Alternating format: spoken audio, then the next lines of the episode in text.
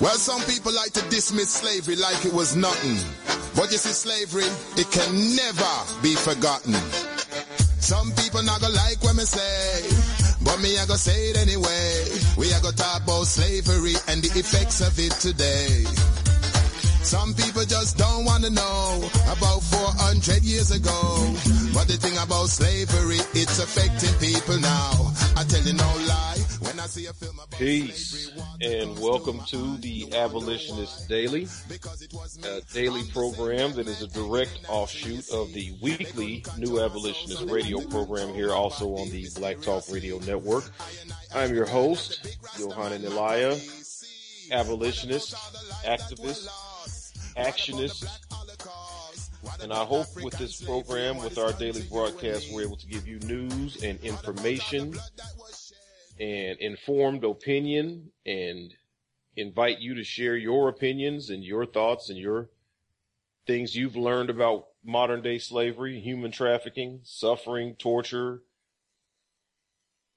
the things that mark our nation as we are the world's leading incarcerator with uh, only 5% of the planet's population, but over 25% of all the people on the planet who are incarcerated living within our borders.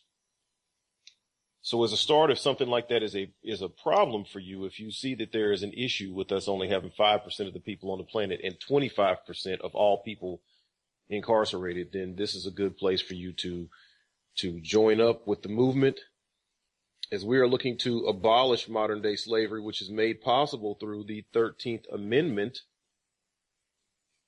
which states that slavery and involuntary servitude is abolished except when a person can be convicted of a crime. So we tie in the hyper criminalization and over policing, which leads to the over incarceration and abuse of, of the laws and the rampant law writing that goes on in this country and creating new laws and statutes and new ways for people to get convicted of crimes and everything from Ferguson to Guantanamo Bay to Willacy County of Texas to Wisconsin to Minnesota to all over the country. We, we report on stories all over this nation where the thing that we find in common is it's most often people of color. It's most often people of the lowest financial standing who have the least opportunity uh, or at least access to um, good, I guess you would call it good or competent legal representation, somebody to help them out when they find themselves caught in the snare, which is the exact opposite of people that have money who are able to pay their way out in most cases. And that'll be something we'll cover today as we revisit Ferguson, Missouri.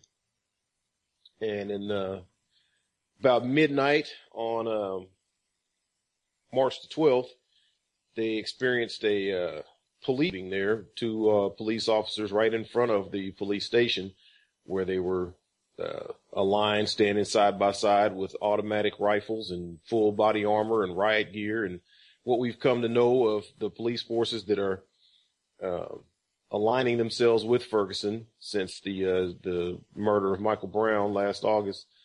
Uh, we've seen, you know, their full array of military hardware that they have at their disposal to dispatch against nonviolent, peaceful protesters, people um, exerting their First Amendment rights, people trying to work within the systems that we have in place to create change, which ends their victimization. We saw that in Ferguson they were happy to bring out the the uh, MRAPs and the tanks and the tear gas and the snipers and the uh, all sorts of automatic weapons and zip ties and I mean, you name it, they had it out and they still have that stuff out for the most part in Ferguson. And the people were, uh, were dissipating from what I understand after a, an evening of, of protest in front of the police department as the police chief had actually just announced his resignation. Uh, Chief Tom Jackson had just announced his resignation on the 11th and in the earliest morning hours of the 12th, two officers were shot, one in the face and one in the shoulder. And as I awoke, I had gone to sleep by the time it happened, but as I awoke in the in the early morning hours, around four o'clock in the morning, I had received several messages alerting me to what had happened, and immediately thought the worst. And oh my God, here we go. You know, if these people are killing the police there, this thing is about to explode. The nation is is about to to be on fire. And then I find out the news is that it's some lone gunman over a football field away, all the way down the block, partially around a corner somewhere in the bushes, with a pistol that shot one of the officers supposedly in the face and the other in the shoulder. And before lunchtime yesterday on the uh, on the 12th, both officers were released from the hospital. And as more and more details continue to come out about what happened, it was more and more clear to me that this was yet another poorly planned out, poorly scripted propaganda attempt from the other side. These guys may have been shot, but I'm not buying it. I'm not buying that it was some citizen that just went rogue and tried to kill cops from over a hundred yards away with a pistol and, and hit two cops, one in the face, one in the shoulder. And then, and neither one of them was life threatening, apparently. You can go to the hospital with the, with the flu and be kept overnight for observation. How do you get shot in the face and you leave before lunchtime? So this type of thing to me is situation where we're going to look at, at the possibility of false flag. We're going to look at the possibility of how we can tie this thing to what we saw in New York as they were facing, uh, they were facing a lot of bad news, a lot of bad press in New York there for uh, in the time uh, right after Eric Garner's death. And we know what happened with the two officers that were killed there.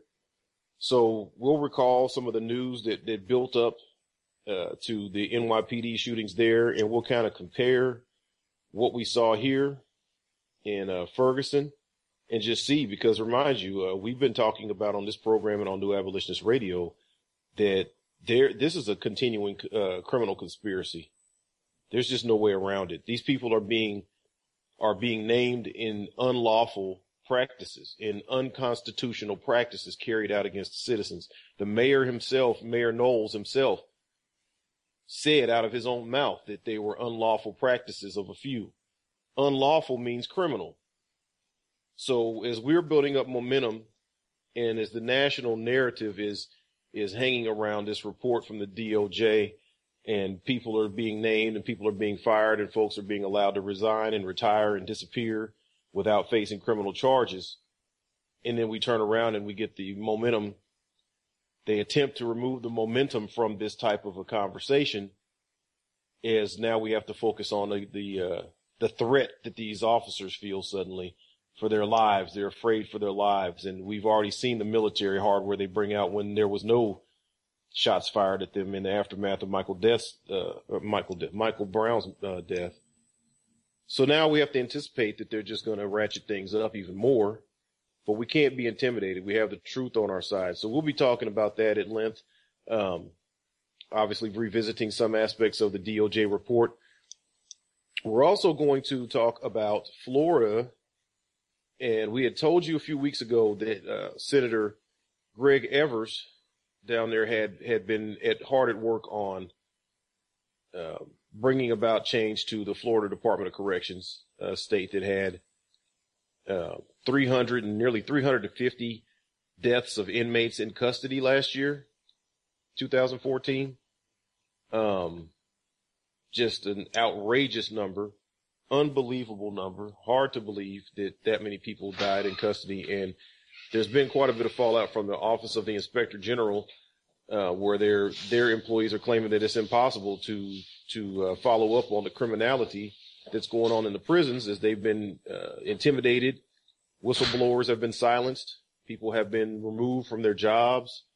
Uh, just on and on. There's been a lot of backlash from just trying to tell the truth down there. So, uh, we had reported to you earlier how Greg Evers had come out and, uh, told us that he was receiving emails and, uh, regular letters in the mail from individuals who were saying they were willing to come down and testify to the um, to the Senate committee that's overseeing all of this.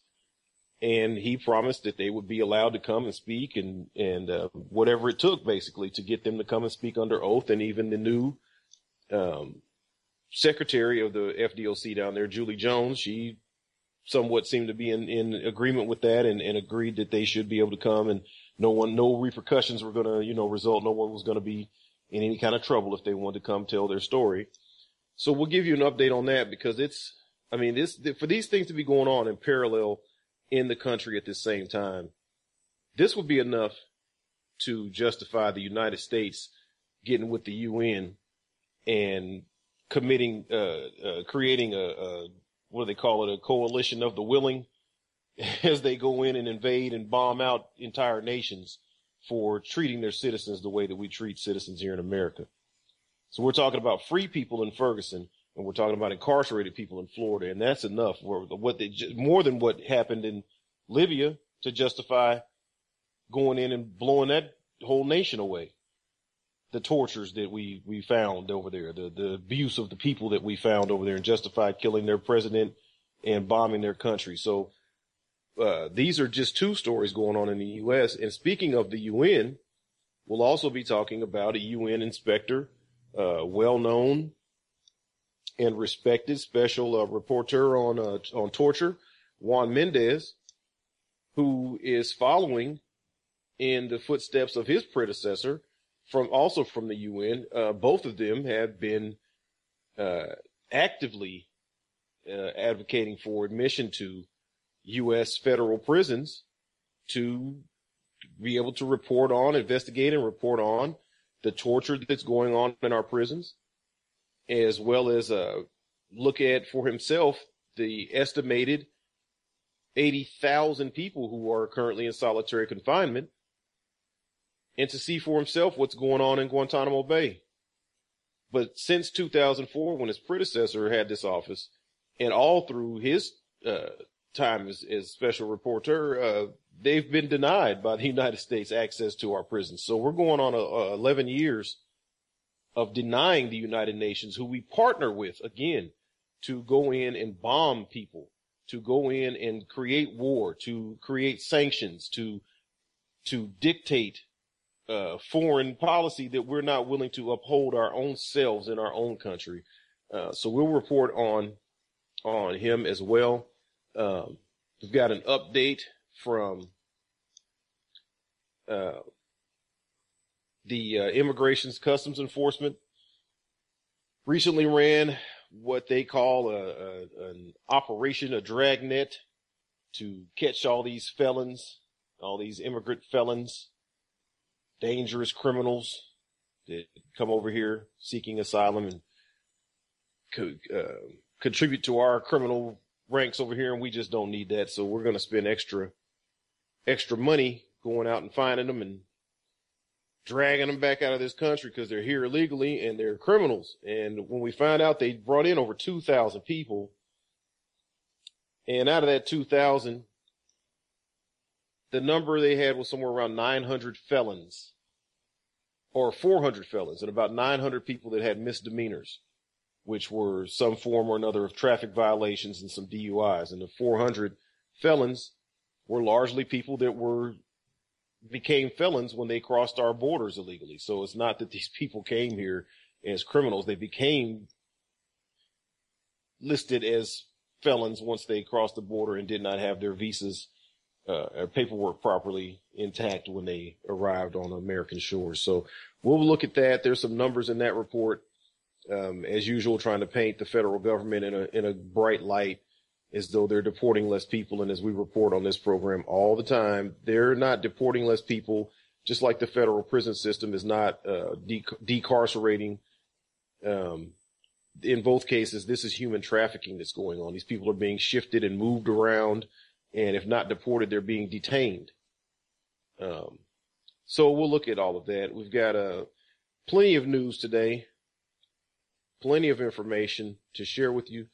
Um, our unexplainable Black Death uh, profile is a brother named Terrence Sher who was in a police chase in, uh, the reason why I picked out his profile today is because, I mean, of course, his death was as a result of, you know, police action. And it's a sad situation. Um, he was running from the police. He had an accident. He's riding a motorcycle. He had an accident and was, was killed in the accident as he was running away from the police. We don't know what crimes he had, you know, supposedly committed. He was not convicted of anything. He wasn't a convict or a felon or any of those things. But the city where this went down, Benton Harbor in Michigan, is really another Ferguson. And that's the thing about such widespread corruption. That's the thing about America and how we have so much wrong and so many problems in our justice system, our court system, our police system, our jails and prison systems. There's just so many problems. You can connect stories to whatever the new news is of the day. There's old news that matches it. And this is an example of that. We'll talk about Benton Harbor Police if we have the time. Hopefully we'll have time to get into that because we've got so much information to share with you. So I would invite you most definitely to be ready to take some notes. We're going to move fairly quickly. Um, I get the info, I get the messages and I get the emails and I appreciate the listeners of this program. Very active and interactive people who, um, let me know that the program makes a difference and is informing them and they appreciate it. And I want to, uh, definitely give them a shout out and say thank you for your continued support and listening. Um, and in, in hearing that, it encourages me to be as informative as I can and move as quickly as I can through this information so we can get all of it out because we don't know tomorrow's not promised. But if we can reach somebody today who can hear us and can find out for themselves something that will change their own life, will change their own path, then, you know, that's really my objective here. So we'll move right on in, um, to talking about Florida or talking about uh, Ferguson. Just unbelievable. Uh, as I said, we've had this last week uh, since the Department of Justice report came out, we've been, you know, discussing the the problems, you know, whatever in this in the city, and giving you specific numbers on statistics. Um, the uh, Department of Justice, United States Department of Justice, United States being obviously one of the, or if not the leader of the free world as we call ourselves. And, the, you know, there's no higher authority, honestly, on the planet right now than what the United States government declares. If we say it, then it's the truth. If we say it and if we do it, then it's right. I mean, that's the narrative. That's what we see in every other capacity. But for some reason, when this report comes out, now all of a sudden nobody believes in American justice. Now all of a sudden America's a joke. America's a liar. Suddenly now, when a report comes out from the highest office in, of justice in the land, from the highest authorities that we have in these offices in the land and their employees under oath with their careers on the line, with their reputations on the line as professionals,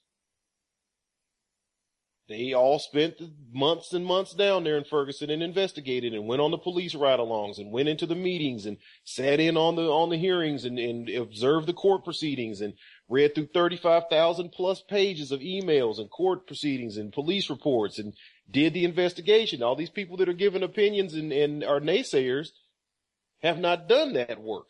If they had done that work, then they are criminally liable for not having said anything to stop any of this. So when these people do this work, now it's all of a sudden it's worthless and we just need to just rip it up and throw it away and we're not going to be bullied by them and we're not going to listen to them and we're going to challenge them. And now everybody wants to challenge the, the federal government now.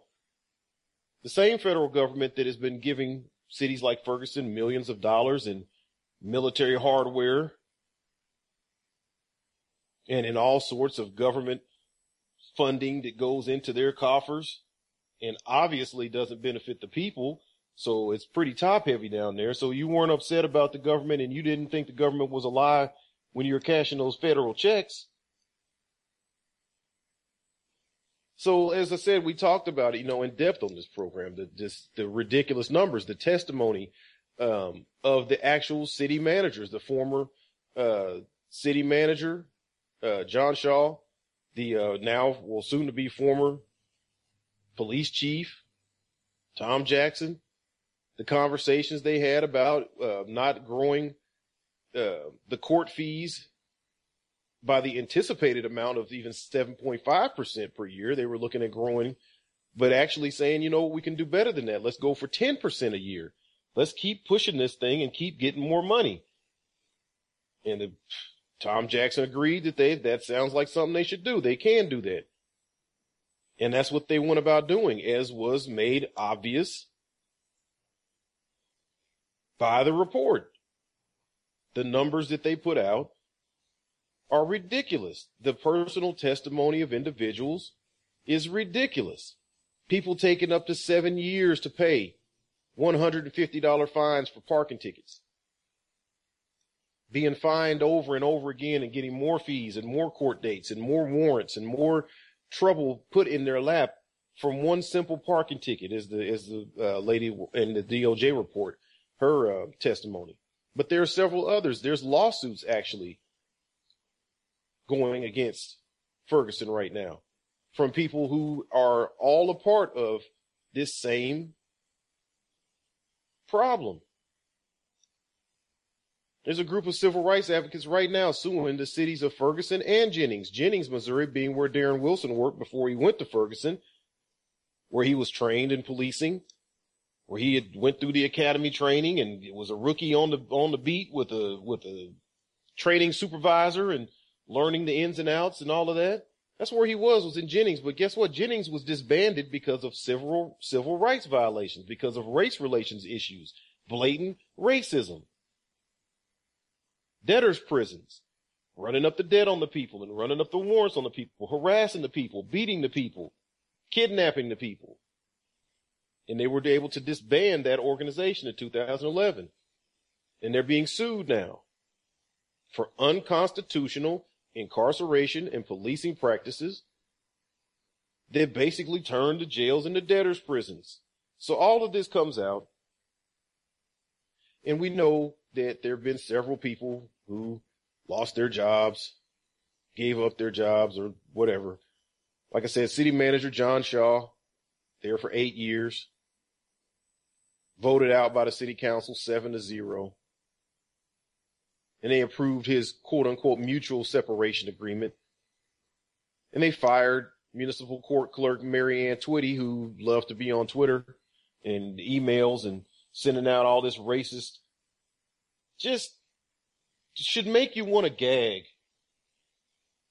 Aren't you tired of these racist people? Aren't you tired of these people that are so damned insecure and so damn petty and childish? that they can't do their actual jobs, they have to look for a way to forward racist jokes and emails and call people disparaging racist names and send out pictures of people of color as monkeys and talk about aborting their babies to help lower the crime rates. And uh, aren't you tired of these people? Aren't you tired of being passive to them just walking around like you and me, free to do and be who they want to be. And what they always end up doing is victimizing other people. They get in positions like this and they destroy entire communities. How many thousands and thousands of children if you don't like the adults, then you know what? Screw it. If you don't have to like the adults, maybe the adults are just crap. I don't know. I'm not in Ferguson. I, maybe every single one of those 27,000 black people that's there, maybe all the adults are just bad and they deserve this. But the children, in a town of 27,000 people, the Missouri Attorney General's report said there was 15,000 people estimated that were over the age of 16 in the town. And that's the, that's the 15,000 uh, number pool that they pulled their report from on the uh, racial profiling of traffic stops. So if there's 27,000 people and there's 15,000 over 16, and these are just, could be rough estimates or what have you.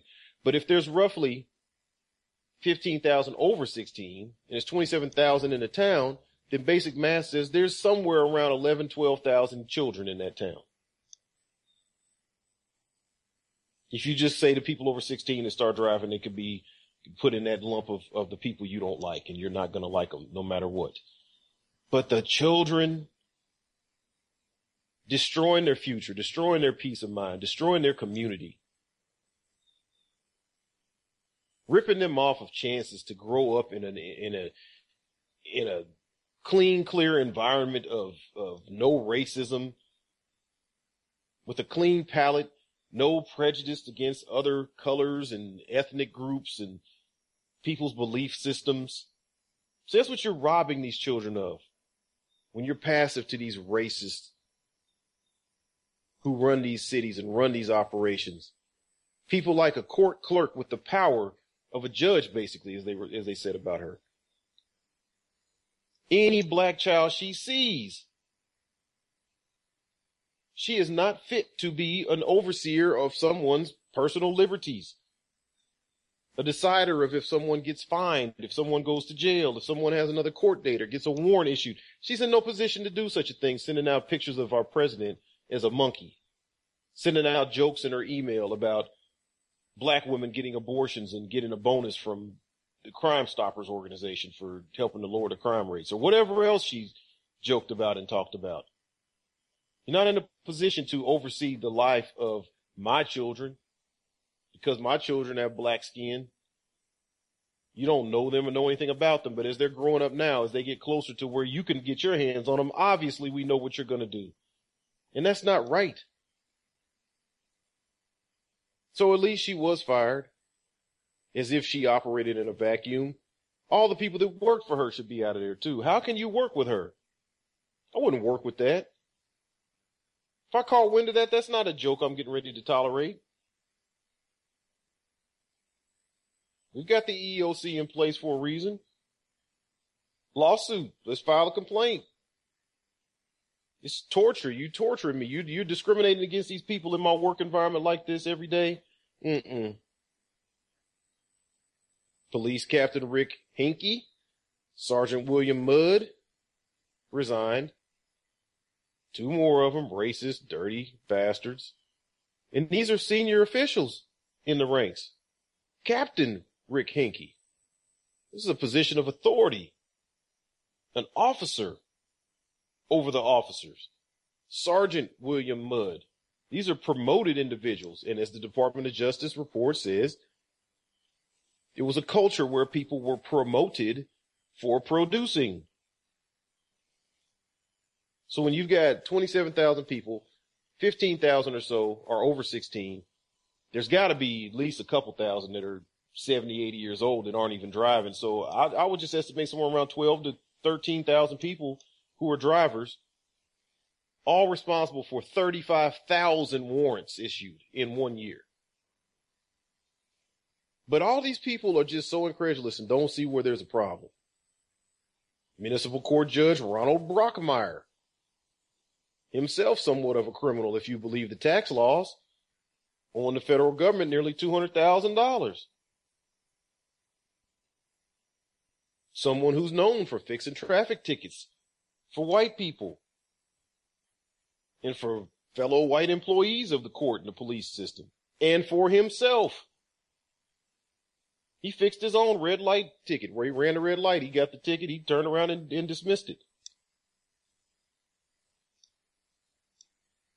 So this is what we're dealing with. And like I said, the people have already have lawsuits against these cities and against what's going on. And they've already told us about the, the torture they've been under. And we'll talk about all this stuff after the break. But I just want you to know before we start, go to the break, what we're about to discuss has to do with this police shooting. And you tell me as we start getting into the details here, can you really believe this? You're listening to the Abolitionist Daily. This is Yohanan Elia. This is the Black Talk Radio Network. We'll be right back.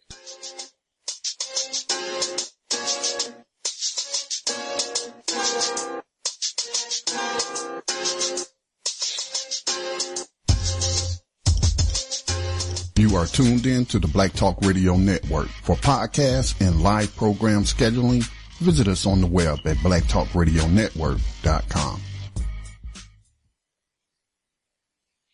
And we are back. This is the Abolitionist Daily.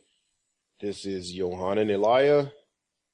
and you are listening to the Black Talk Radio Network. We're talking about, um, among other things today, we're talking about Ferguson's false flag. I'm just going to be the person that comes out and calls it that and talks about it like that and put the burden of proof on somebody to show me that it's not. Uh, the number is 712 775 7035. The access code is 367 526 pound. Hit star six and then one, and you will be on the line, and we will be happy to take all comers, lovers, haters, friends, foes, whatever, because this is, we, we've got to have these conversations. We just have to. We have to have these conversations, whether you agree or you, or you don't. If you think I'm out of line for calling it a false flag and you want to come and tell me all about how these people deserve to go home, well, guess what? They went home by lunchtime. Who the hell got shot in the face anytime in history and spent less than 12 hours at a hospital? I've never even heard of anything like that. I just, I, I don't know. It, it's, it shocked me. And to see the news coverage that I watched yesterday across the cable news networks, the main informers, misinformers of the general population, my jaw was on the ground for most of the day. I'm sure my blood pressure was up for most of the day yesterday as I just took it in and I watched the news and, and I, typically I don't watch a lot of news, but I was out. I had some errands I had to run. I was out and about. I was in some different environments than I'm usually in during the day.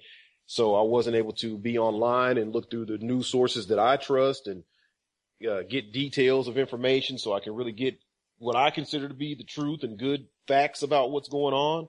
I was uh, kind of in a position where I almost had to watch what was on TV to even keep up with what was going on. And I saw these interviews uh, CNN completely out of line. Shame on CNN. Interviewing Darren Wilson's attorney to talk about the police being shot, Don Lemon. Damn you. You're supposed to be a black man standing here, but I guess a lot of these black folks don't, they don't, they don't see race. They don't realize that, you know, there's, they don't accept that. So if they don't accept it, then it's not real. You're standing here with this man and if it was a black man, he would have been labeled as being angry and high strung and, and just belligerent.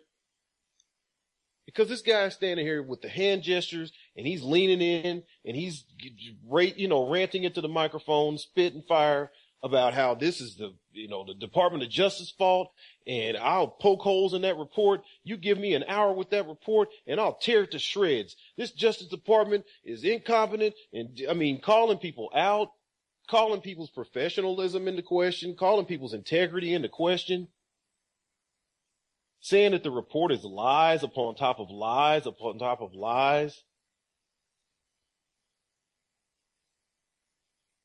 Bringing up people like Jeffrey Roorda, a straight up disgraced, crooked cop.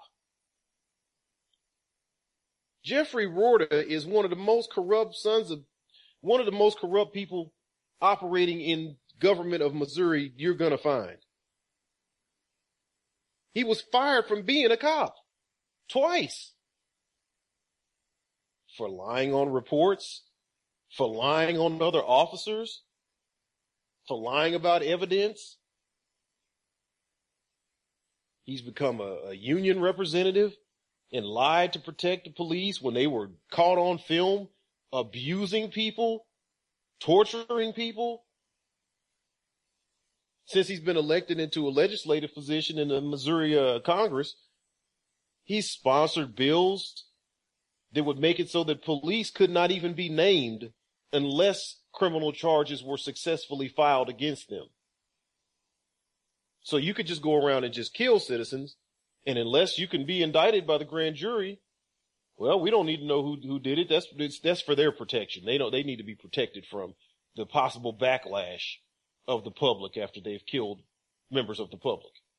This is the kind of piece of crap that you've got on the news telling people what's up about the situation. And these people were not just sound bites. I watched several segments throughout the course of the day on into the evening. And these people were continually brought back on camera for what had to be 45 to 60 minutes total time in five to seven minute segments of speaking freely with no, in, no interruption, not being introduced themselves as criminals. Jeffrey Roorda was, was on the committee that literally started the GoFundMe account that raised hundreds and hundreds of thousands of dollars for Darren Wilson. How in the hell is he some kind of an impartial or well informed person worth being on CNN all day long telling people what's really going on with these two cops being shot? Seriously? But this is what we tolerate. Fox News, of course, I mean, we're taught to not expect much out of them. But they had a, a Missouri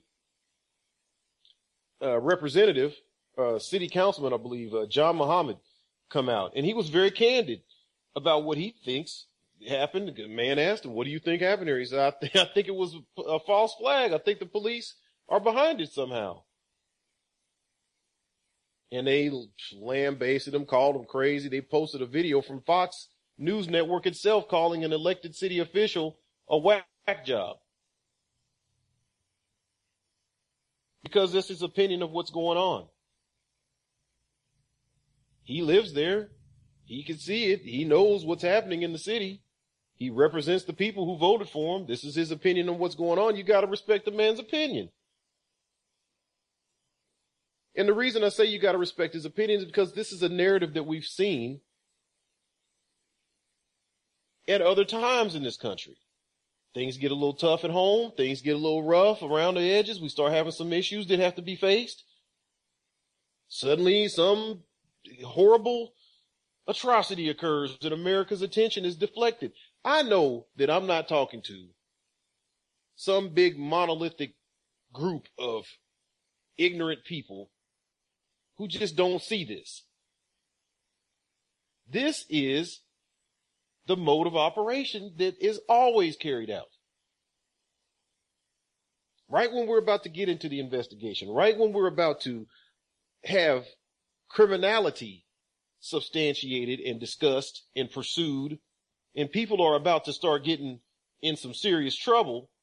Cause see, you and me, we can face serious trouble just by walking out to the mailbox. We could be in serious trouble. Some slave catcher revenue generator can roll right up and say, Hey, stop right there. What? What I do? You turn around. What, what am I getting? What are you doing? You put your hands, but shut up. If you don't turn around and put your hands behind, if you don't get on the ground, if you don't do whatever they want you to do, you can be beaten, shackled, shot. It'll be a one-sided affair like the Michael Brown. You can be murdered. I'm not hyping something up. This happens all over the country all the time. Who was the, the Indian brother? Went to visit his son. His son is a, was a PhD candidate. The name, the city uh, uh, flees my mind as I'm trying to talk about it, but he's visiting his son who's a PhD candidate. He's in school full time, working best he can, taking care of his family. His wife had a child and I believe the child was, the baby was maybe ill or the wife was maybe ill one of the other was having some troubles and the, and the son was, you know, dealing with it best he could, but he was going to quit school and, uh, try, you know, do more to take care of his family. And the father told him, no, you finish school. That's the most important thing. And the father came over and he's an older man, 67 years old. he comes over to America, comes, you know, to live with the family till the son can finish. And this is, you know, this is what people do is take care of each other. And he steps outside of his son's house in this obviously white suburb. And there's an anonymous 911 call like Tamir Rice, an anonymous 911 call like John Crawford. Cops get a call. Hey, there's a black man walking around. He looks suspicious. I don't know if he's committing any crime, but, but he's out here. Cops roll up in a heartbeat. Tell him get on the ground. The man hasn't done anything. He doesn't even speak English for one. He hasn't done anything. He says, I'm at my son's house. This is about as best he could say. He says something really, you know, innocuous. Just, you know, I'm, I'm what? I haven't done anything. Whatever he can speak English, not very much. Cop sweeps the leg, choke slams the guy, breaks some vertebrae in his back, paralyzes him, still handcuffs him, throws him in the wagon. I mean, what the hell? That story's kind of gone. Haven't heard much about that. But I wanted to parallel this situation with Ferguson. And we'll continue to talk about what they're doing there as well. And we'll, we'll talk about Judge Brockmeyer, who owes the U.S. government $172,646 in back taxes he hasn't paid. And who saw no conflict of interest in also being a private attorney, a, a prosecutor in, in two nearby cities to Ferguson, while also being a judge. No, no conflict of interest there. Prosecuting people, and you're also a judge and driving up revenues for your city that you sit as a judge. Nothing at all. No conflict there. We'll talk about, like I said, how he fixed tickets for, for white people and for his friends. And I say white people specifically because it was specifically white people. I'm not trying to make it a race situation. He made it a race situation. He made a living for a decade or more of sitting on that bench and driving as many people of color as he could to the poorhouse. And if we go with his narrative, and if we go with the narrative of all these naysayers that, hey, if you don't want to be in, the, don't commit crime. Hey, don't speed. Don't park illegally. Don't, don't have an out turn signal to justify them stopping you. Don't have a, a cracked tail light. Don't be driving on tires that the cop can see while they're rolling that the tread is too thin and, and uh, he needs to stop and check you out. All these other frivolous, ridiculous claims that even initiated stops. And once this stop is initiated, it's over. It's going to be, you're going to end up owing the city thousands of dollars. You're going to end up going to jail. You're going to be going to court for dozens of times over five, six, seven, eight, ten years. He was fine with that. But when it was white people that he knew when it was white cops, when it was himself a white man who was breaking the law, he literally went and fixed that. So I didn't introduce race to this narrative. If you can't see that, what I just explained, then I don't want you listening to me anyway. We're never going to agree with, on, with each other on the reality of the truth. Taking care of speeding tickets for white police officers whose job as dictated by the city managers and carried out by the chief of police was to drive up revenues. And then we see the report says 90% this, 93% that, 95% this, black, black, black, black, black. I think you see where I'm getting at here. I'm pretty sure it's clear. But what about New York? And after Eric Garner chokeout video. After we find out in, in, in, in uh, the wake of his death that Daniel Pantaleo had several complaints and suits against him for strip searching people in the street, literally stripping people down to nakedness in the street to search them, people of color. Eric Garner himself saying he had been searched, molested, felt up, and even had had money stolen from him by the cops these things were somewhat covered up. They were reported on, but then nothing came of it. Nothing was said, and he got away with choking the man out. And even though they said it was a homicide, even though they said it was an illegal chokehold, there's no criminality found there. And then as it continues to spiral out, we reported on New Abolitionist Radio, the Yonkers police, Detective Christian Koch, Officer Neil Vera, falsifying reports, running illegal investigations. See, this is all criminality. I'm not talking about your feelings. I'm not talking about people's feelings being hurt. I'm not talking about policy and some need for training. I don't want to hear that crap. There's no need for training. You know the law and you broke the law. These people broke the law. It's not just misconduct against the, the department. It's not just breaking the standards of the department and hurting people's feelings. It's criminality.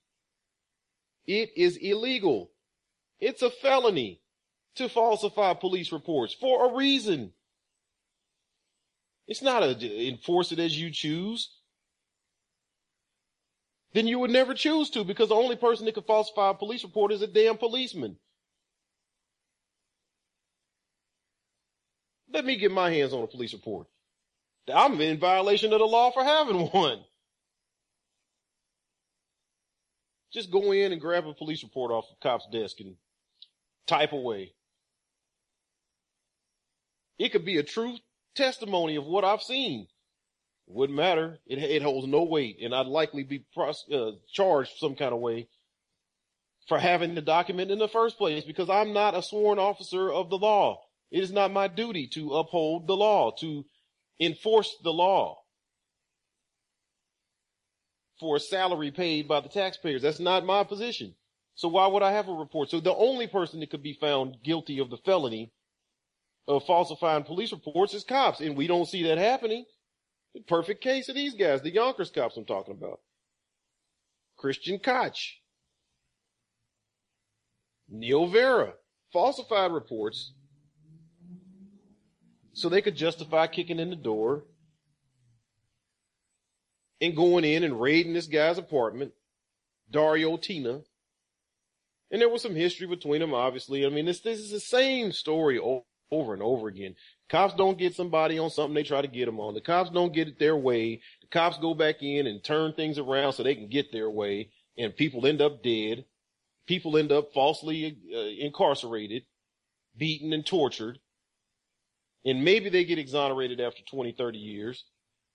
Dario Tina didn't make it out of that raid. They illegally raided where he was at with an illegal warrant that was obtained by illegal police documents that they filed.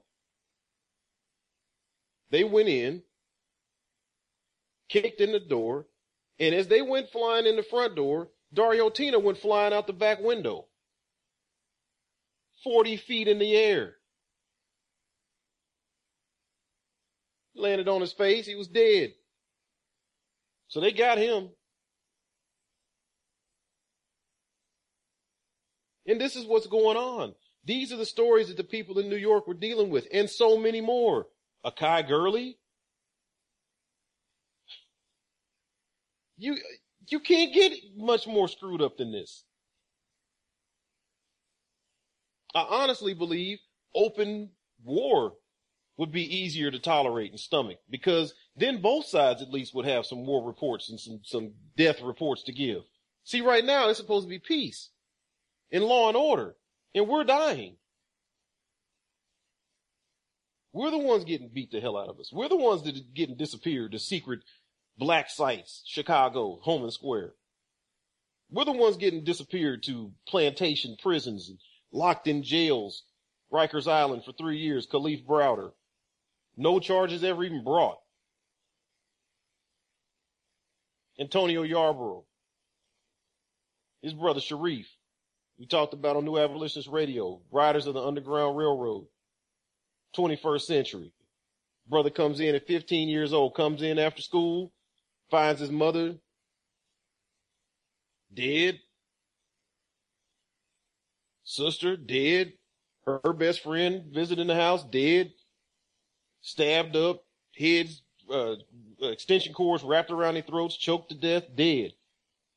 He called the police. They come. They asked him to come down to the station and, and give him his testimony of what he saw. And he never went back home for 22 years.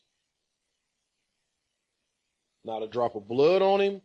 No motive ever proven. No weapon ever found. No nothing connected him to it. He walked in and couldn't even mourn his mother the same day he went to jail. He went to Rikers for a couple years and ended up in Attica. And witnessed the same brutality as what we talked about with brother George Williams, where those three Attica guards beat him damn near to death. Broke his leg so bad they had to put a steel plate to reattach the bone. Six screws, both legs broken, broken shoulder, broken eye socket, broken ribs, destroyed sinus system. Forever he'll have leaking eyes and, and his nose running. He can't put together his internal of his skull that was destroyed. Facing felony charges for their misconduct, prosecuted under supposedly charged and prosecuted supposedly under the, under gang statutes designed to prosecute Bloods and Crips and Latin Kings and that's what they put that in place for. And they charged those guards with the same statutes. Then they also filed illegal reports. Their reports were lies. They completely lied about what happened. And as soon as they're facing felony charges, 8 to 25 years, magically, somehow as the jury pool was being selected, they came up with some kind of leverage and went to the prosecutor and said, you know what, how about you give us a deal? Instead of taking this 8 to 25, we want misdemeanors and just, uh, we'll, we'll just quit. And then you just don't send us to prison and just let this all go. Somehow they came up with some leverage and all three of them walked. This is what's going on in New York. And then magically one day, while operating, while uh, sitting parked in a in an area that was actually being used for a police drill, some kind of homeland security drill, two on-duty officers sitting side by side are approached by some mad black man who had already killed someone a couple states over, and the uh, police put out a report, an APB, and a facial, and everything else to let everybody know this madman killer is on the loose. And he made his way to New York City and made his way to this exact street in the middle of this police drill and found these two sitting totally unaware next to each other, not noticing any strange anything going on around them, and filled them full of holes and then walked away and took a picture of himself standing at the subway and then killed himself.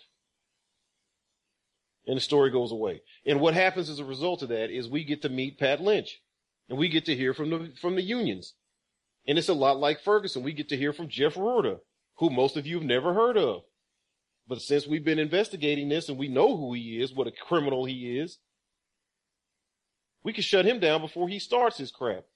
We get to hear from Pat Lynch in New York, though, about how the police are threatened all the time. The police are fearing for their lives. And how dare he? Again, he picked apart Eric Holder. How dare Eric Holder's a coward. How dare Eric Holder? Obama. Yeah. These people never have any type of a, of a thought out complaint. They never have any fact based, statistics based, science based opinion. They're always some kind of freaking caveman, barbarian piece of crap that just comes out blah, spitting all over the microphone, waving at caveman club, having a tantrum. And apparently there's a lot of people that like that that feel like that and feel like that represents them. Because the entire national narrative just goes right away from the truth and the facts and the criminality of these people and becomes all about feels all of a sudden. It's about the feels. We got to feel that we, the police are in danger and I feel like it's Obama's fault and I feel like Eric, Eric uh, the, the Holder, these black people, that they, they, they made racism bad in America again.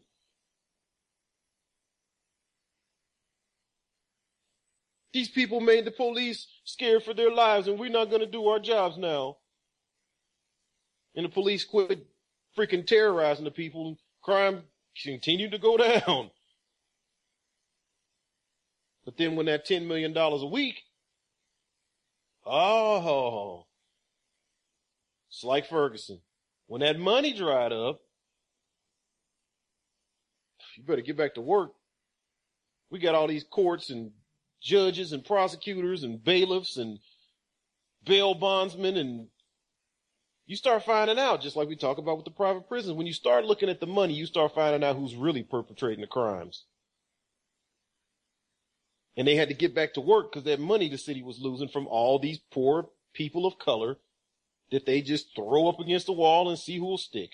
Cause all of them gotta have some kind of change in their pocket they got to have some kind of way they can we can get something out of them.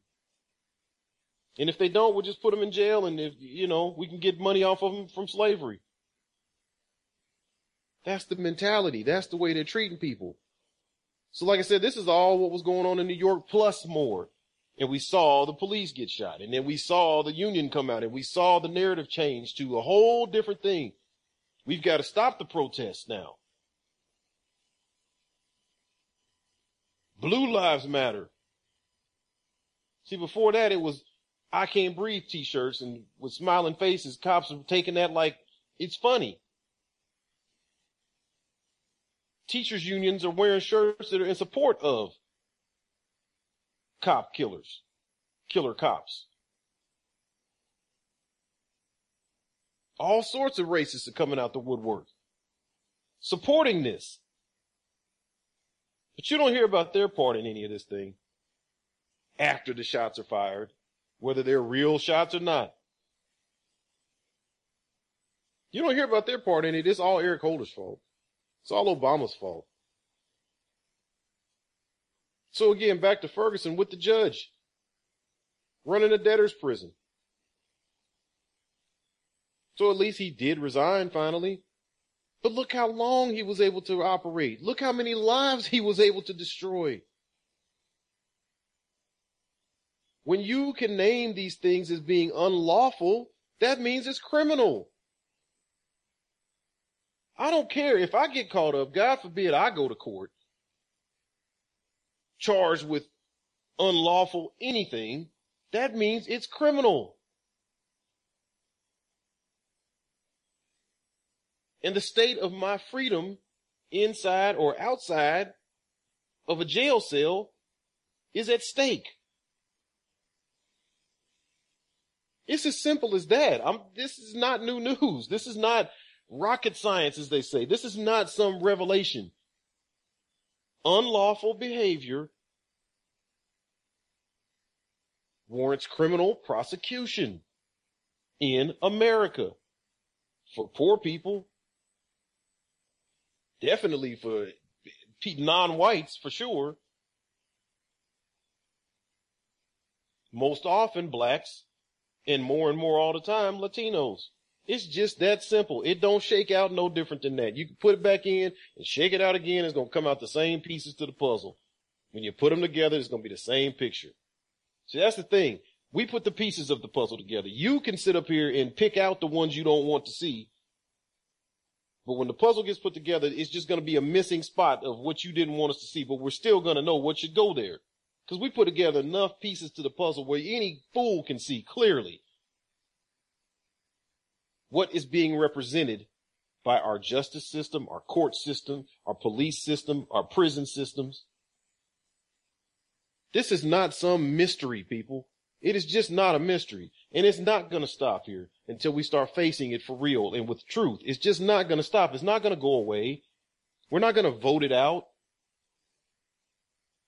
We're not going to graduate next year's class of 2015 college students and high school students and it's going to magically change because we've put more adults into the system now who are going to do the right thing. If we don't do the right thing, nobody's going to do the right thing. If we don't demand cr- criminal charges, who do you expect is going to? If we know the truth of these situations, if we see the facts of these situations, and we allow Jeffrey Roorda to spend all day long campaigning on CNN, and we don't send back a counter, we don't send back a rebuttal, we don't disparage them. We don't tear them apart for doing such a thing. They're going to keep doing it and he's going to keep talking and the narrative is going to continue to be distracted from the real situation of Ferguson, of New York City, of Benton Harbor, hell, of the 50 other cities in Missouri I told you about the other day that are even worse than Ferguson. It's just going to keep on happening. You're listening to the Abolitionist Daily. This is Yohanan Elia. We're going to take a break and we'll be back after this.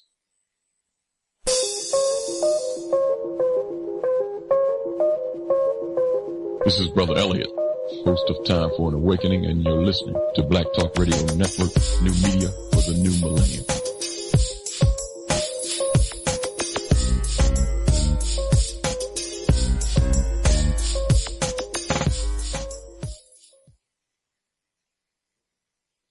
Okay, we are back. This is the Abolitionist Daily. This is Yohanan Elia. This is the Black Talk Radio Network. The number is 712 775 7035. The access code is 367526 pound. You hit star six and then one and you will be on the air with us. Hopefully we'll get some people that have an opinion on this or have heard about these things themselves or want to uh, ask some questions about this because we need to take whatever opportunities we can get to become educated and informed and make right decisions.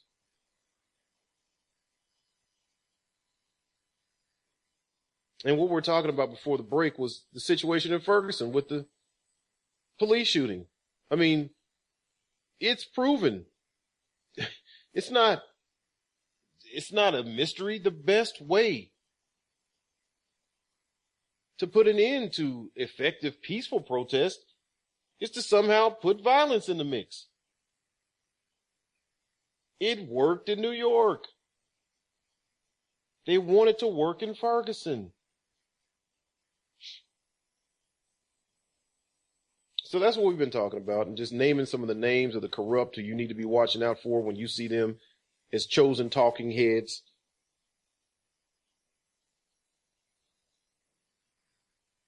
These are people that are proven to be criminals. Like I said, Jeffrey Roorda, he's, he's off the chain. He's horrible.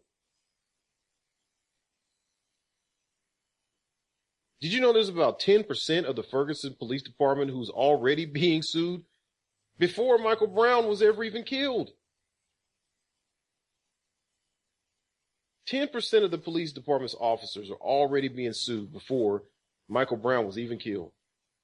And in all of those cases, the officers were always cleared of any wrongdoing. None of them were criminally charged. Even across the nation, we see when people are outright killed by police. And I'm not just talking about black people. It's a pretty even, pretty even thing. I mean, it's uneven because blacks are, you know, 12 to 13% of the population and still represent about the same numbers of that are reported anyway. Because we know that it's not anything that these off these municipalities or uh, jurisdictions are reporting as directed by federal law they're not following the law and reporting as they're supposed to. But of the reporting agencies, blacks being killed by police is typically right there on par with whites, even though blacks are only 12 to 13 percent of the, of the population. So it is rather uneven from that, you know, a per capita perspective, a, a, a demographic perspective. But the fact of the matter is, is that they seem to kill pretty much indiscriminately.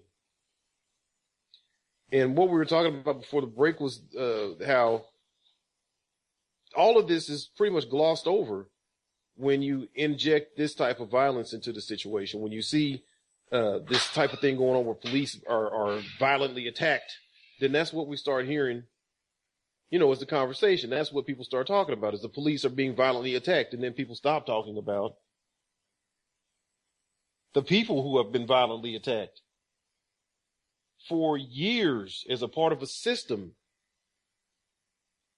affecting themselves and their children and our future generations. And it's just never seems to end. And when we get a chance to end it, when we get a chance to step things up, because see, on the new abolitionist radio program Wednesday before the shooting, we had a blowout conversation over two, two and a half hours.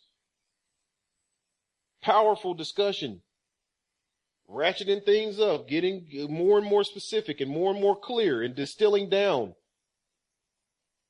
well thought out ideas having to do with, as we talked about on the program, what these people are involved in actually qualifies for violation of the RICO Act. There's really no way around it. Racketeer Influenced and Corrupt Organizations Act, commonly referred to as RICO Act or simply RICO, is a United States federal law that provides for extended criminal penalties and a civil cause of action for acts performed as an ongoing criminal organization. When the Department of Justice comes in and substantiates, not just accuses, not just speculates. See, that's what I heard the mayor saying. Mayor Knowles was had his panties in a bunch and got real strong coming out on TV saying how Eric Holder was in the wrong because he had already condemned them. Talking about Ferguson. Before he ever even left the first time he came to Ferguson. Eric Holder has to be a terrible poker player because he tells his hand before it's dealt. He came out and said that he was going to come after Ferguson Police Department within a couple of days of the shooting. They actually announced the investigation the same day I did my exit interview with them, he recalled. They told me it would be at least a week. Eric Holder had made the announcement before I got home from that interview with the DOJ. He made up his mind he was going to come after us. So he's on the offensive now saying, well, we're not going to back down. We're not going to let them come in here and do this to us. All they're doing is shining light on your operation. That's all they're doing. There's no false allegations to be found in this report. They are giving you direct testimony of witnesses and victims. They are giving you people's emails. They're giving you people's faxes and people's web history searches and people's pictures and Twitters and social media and people's conversations and the meeting notes, the city council meeting uh, minutes in people's words, what they said in quotes.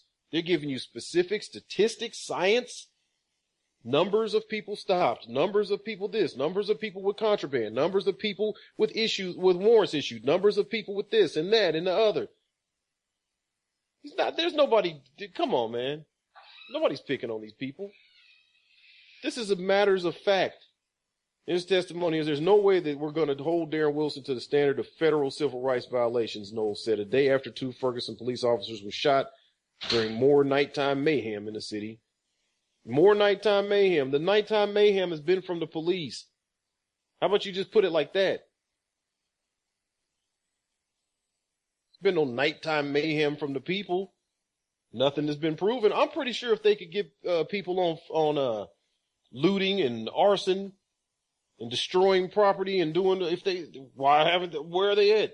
I know they would love to, to throw their mug shots up and show us these these people that have been and then put them through court and give them a trial and follow the judicial process and let's see who was destroying the city.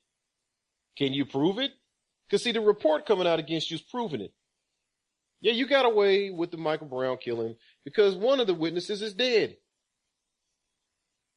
And his friend that was there with him, he had a warrant of some sort. He had some kind of a little lightweight criminal something he was afraid to get in trouble for. And he was there. He had the, he said it right off the bat that Mike Brown had handed him the cigars. So then he's part to this petty larceny. So I mean, I'm sure that this young, unlearned child had no clue how to defend himself against these big bad people that were coming after him because this is a major situation. They would go to no stops to make sure he followed the narrative and didn't say too much. Then he disappeared from the public eye after he did say too much to begin with. Then his story changed and he disappeared. And the, uh, the two white utility workers that were by their truck watching the whole thing with the actual camera footage of where they were standing from the incident, they had a clear shot standing behind their truck looking right at it. Their testimony kind of went away. How about the grand jury members that are suing the prosecutor for the lifetime gag order that they were tricked into signing. For the evidence that they were lied to about. For the laws they were told they had to follow that didn't even apply. Does that seem like justice to you, or is it just don't matter? Because I mean, bottom line, Darren Wilson did what he had to do, and that black kid was th- you know, are, are we are, are we dealing with this? Because if we're dealing with that, we're never going to get to the truth. We're just going to keep on appeasing your racist feelings. We're just going to keep on appealing to someone's empathy who does not have the capacity in their brain to feel empathy towards someone who is not exactly looking like them in skin color, which is a scientific fact again been proven. So see, when you follow science and you follow the facts, things begin to add up and you don't have to walk around in the world like a little baby crapping your diaper and confused about where's mama and you don't have a clue about life. You just go to a job and you just don't know nothing. But I just sure do know that these black people, you don't have to believe this weirdo mayor, Knowles, who tries to get tough and talk to the top cop in the country. See, that's what you got to remember when you want to talk about your Ferguson cops sister city to Jennison, uh, Jennings cops already been put out of business. You're talking about the top cop when you're talking about Eric Holder. That's what you need to respect. You're not talking to one of your employees. You're not talking to some schlub making a uniform look like crap, walking around beer belly and billy club in hand. You're talking to the top law enforcement officer in this nation when you try to disparage the reputation of Attorney General Eric Holder. No, I'm not necessarily a fan. I know of his faults or what have you, of what he's actually done, but I also know what this report says.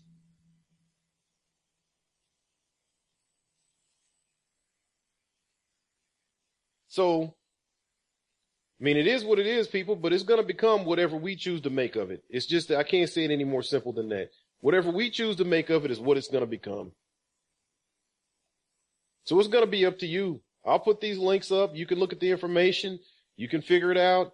I'm really going to try to stay away from the conspiracy theories and, and try, you know, this is my only time I'm really going to talk about Ferguson and call this thing a false flag was today. I just wanted to give this time to discuss my feelings about it and the information I have and contribute to the narrative as best I could along these lines. I want to call out the people that I see that are lying on news, on cable news, and being interviewed repeatedly and asked their opinions and their opinions are completely off, out of line. Completely false, lies, and they themselves are people that have been proven professionally and personally to have no credibility, to be failures at the jobs that they've done, to be liars, to be racists, so that's what my intent was to do. Okay, you want to you want to kick back at the at the truth with your own narrative. Well, then I'm going to kick back at your narrative with the truth. And being on the side of the truth, I'm going to come out every time with the real power and the real righteousness on my side, and your lies are not going to do anything. And I'm going to tell the people the truth. So that was my only intention of bringing that out today. We're going to move on because it, it just it doesn't do anything for my blood pressure to continue to rant about these people and stuff that they do that they're never going to stop doing. We have to get involved if we want this to stop because they don't know how to do anything else. If they were smart enough to use their God-given gifts and talents and their intelligence to promote the public good, to uplift the people, then they would be doing it. But clearly they don't have that kind of intellect. They don't have that type of inclination within themselves. They don't have the good sense to elevate anything. That should be clear to you. Whatever these people get involved in equals some sort of death, some sort of torture, pain, people suffering. They've proven it. That's what they're about. That's what they do. So we're going to move on. So we were talking about Florida uh, just a couple of weeks ago, uh, Senate Committee Chairman Greg Evers, who had spoken about giving an opportunity to Florida Department of Corrections employees to come in and speak to him under oath about what they've been seeing in the prison system because he's done a series of surprise visits. And I'm sure the first several were indeed surprises. I'm pretty sure he was able to get away with it at least a couple times where he just, you know, said he was going down one road and just suddenly made a turn and went on down to the prison and walked up to the front door and whoa, we got to let this guy in. But I'm pretty sure by the time he got to like visit 9, 10, 11, 12 on up in there, that somebody was cleaning up the, cleaning up the cat house before he was able to, to arrive on site. But all the same, he was able to see enough corruption and enough uh, to convince him of what people like our brother George Mallinckrodt, um, former psychotherapist at Dade Correctional, um, witness to uh, torture and even uh, the aftermath of murder himself before he was fired for trying to blow the whistle and trying to tell them and trying to pursue criminal charges and everything else against these people. He was let go. So he's one that definitely qualifies as someone, and he's been down there to testify in Tallahassee in front of the committee. Um, and thousands and thousands of others, you know, the families of these people who, excuse me, have loved ones incarcerated and uh, being tortured, being murdered. And these people are down here fighting for their lives. They're fighting for their freedom. They're fighting for this corruption to end in Florida. And so finally, the employees came to Tallahassee to speak. And this is a story from Miami Herald, uh, packed full of information. So I'll try to make it quick. Um, in a blistering condemnation of Florida's prison system, several current and former prison inspectors told state lawmakers that they were repeatedly ordered to ignore evidence of crimes committed by corrupt officials because doing so would give the Department of Corrections a black eye. Now I know you just heard what I just read. Ignore evidence of crime.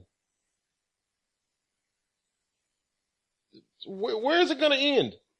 See, I'm not the one with squeezing, you know, your pressure point and making you ball up in pain as you as you hear these things and you realize this is where you live and this is what's going on. I don't have my my thumb on you. It's not me. I'm feeling the pain too. But when is it going to end? Who? How can we stop it? Just three inspectors and one former inspector speaking publicly for the first time testified under oath about in, uh, interference by unnamed agency officials as they attempted to weed out inmate abuse, medical neglect, gang violence, and organized crime. In testimony before the Senate Criminal Justice Committee, the inspectors cited cases where they were told to withhold information from prosecutors, to close investigations into staffers who were politically connected, and to avoid bringing criminal charges no matter how much evidence they had.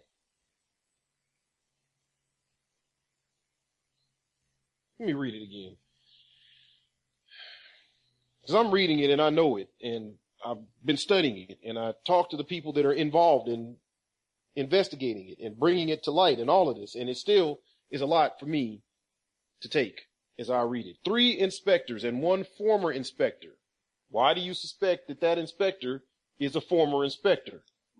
One of the ones that didn't get the memo, that didn't accept stop investigating, and he kept on until he's no longer an inspector speaking publicly for the first time, testified under oath.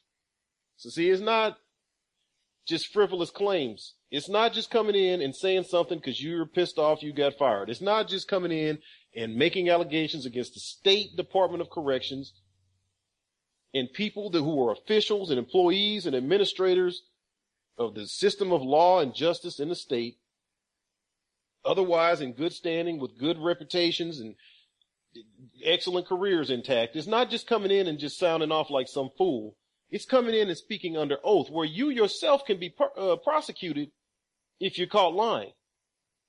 So let's understand the weight and the sacrifice of these individuals who are doing this.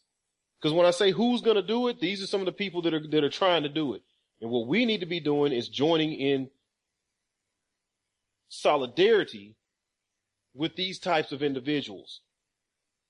And at least, if nothing else, if we don't do anything else, at least letting them know with our own public sentiment that we've got their backs and we encourage this and we want the process to work, the legal process, we want it to work.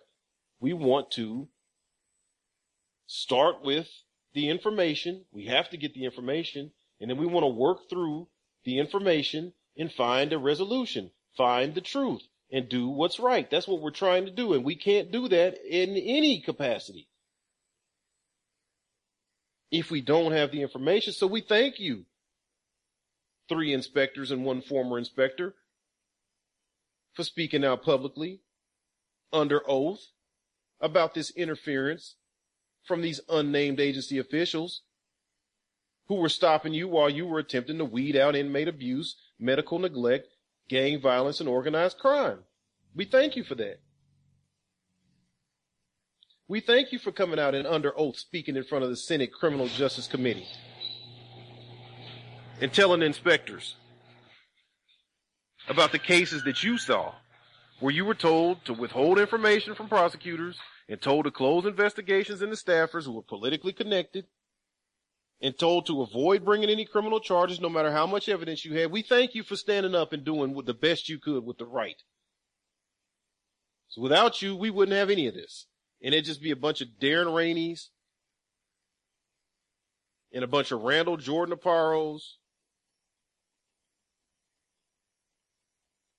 and a whole bunch of other because they had 350 died in custody in 2014. So it'd just be a whole lot of dead people in custody and be nothing anybody could say or do. And we wouldn't be able to do anything about it, but sit on here on, on Black Talk Radio Network and whoever else is out here saying something. But on the law, there wouldn't be a whole lot that would be happening. So we thank you for your sacrifice. See, that's how you do it. That's as easy as it is to just tell the people thank you and to publicize the information yourself. Because we got to stop this. It says, we're at a point where we can no longer police ourselves, says John Ulm, a veteran law enforcement officer who works in the inspector general's office. Ulm and others reported that after being told to back off cases, they sometimes pursued them anyway because the misconduct was just so blatant they couldn't ignore it. Afterward, they said they were threatened or retaliated against by their bosses, also in the inspector general's office, which is led by Jeffrey Beasley, who has already testified in front of the Senate Criminal Justice Committee. He told him wasn't nothing wrong. Ulm's lawyer, for example, has said that Ulm was briefly ordered to clean out his office in September, four days after the Miami Herald published a story about how he and a group of other veteran DOC investigators had uncovered possible criminal wrongdoing and a cover-up in the death of Randall Jordan Aparo, 27 year old prisoner who was found dead after being repeatedly gassed by guards in an isolation cell at Franklin Correctional Institution in 2010. See, do you understand that this is years and years of people being dead? This man died in 2010. There is no way to consider what happened to him to be anything other than straight up homicide. It's not criminal negligence. They didn't just ignore him till he died. It's not manslaughter. It's not an accident. It's not anything other than straight up murder. When you have someone cowering with their back turned to you in a fetal position, crying and screaming for their lives, begging, and you have guards, plural, standing, emptying entire canisters of chemical mace all over the person's body, coating them in the mace, coating the wall in their cell with the mace, and the bunk that they're laying on, and when their dead body is rolled off the bunk and hauled away, the mace is dried in a coating nearly a half inch thick. And you can see a clear outline of the white wall where the body had previously been. See, that's murder. And it doesn't take five years to determine that.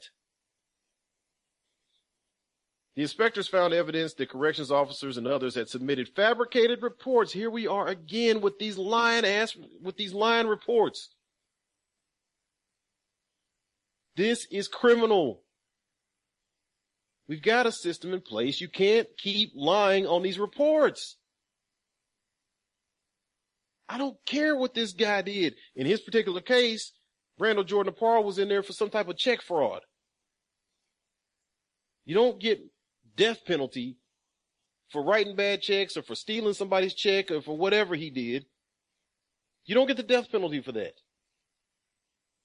And uh, in case you didn't know, corrections officers are not judge, jury, and executioner. So they don't get to carry out any kind of death sentence that they see fit because they don't like someone.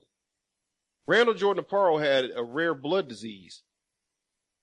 He did have a serious condition. He really was in pain. He really was trying to get medical help from the prison. It wasn't a game. It wasn't some, you know, whatever crazy situation that they just didn't have to pay attention. He really did have a situation. He was bleeding.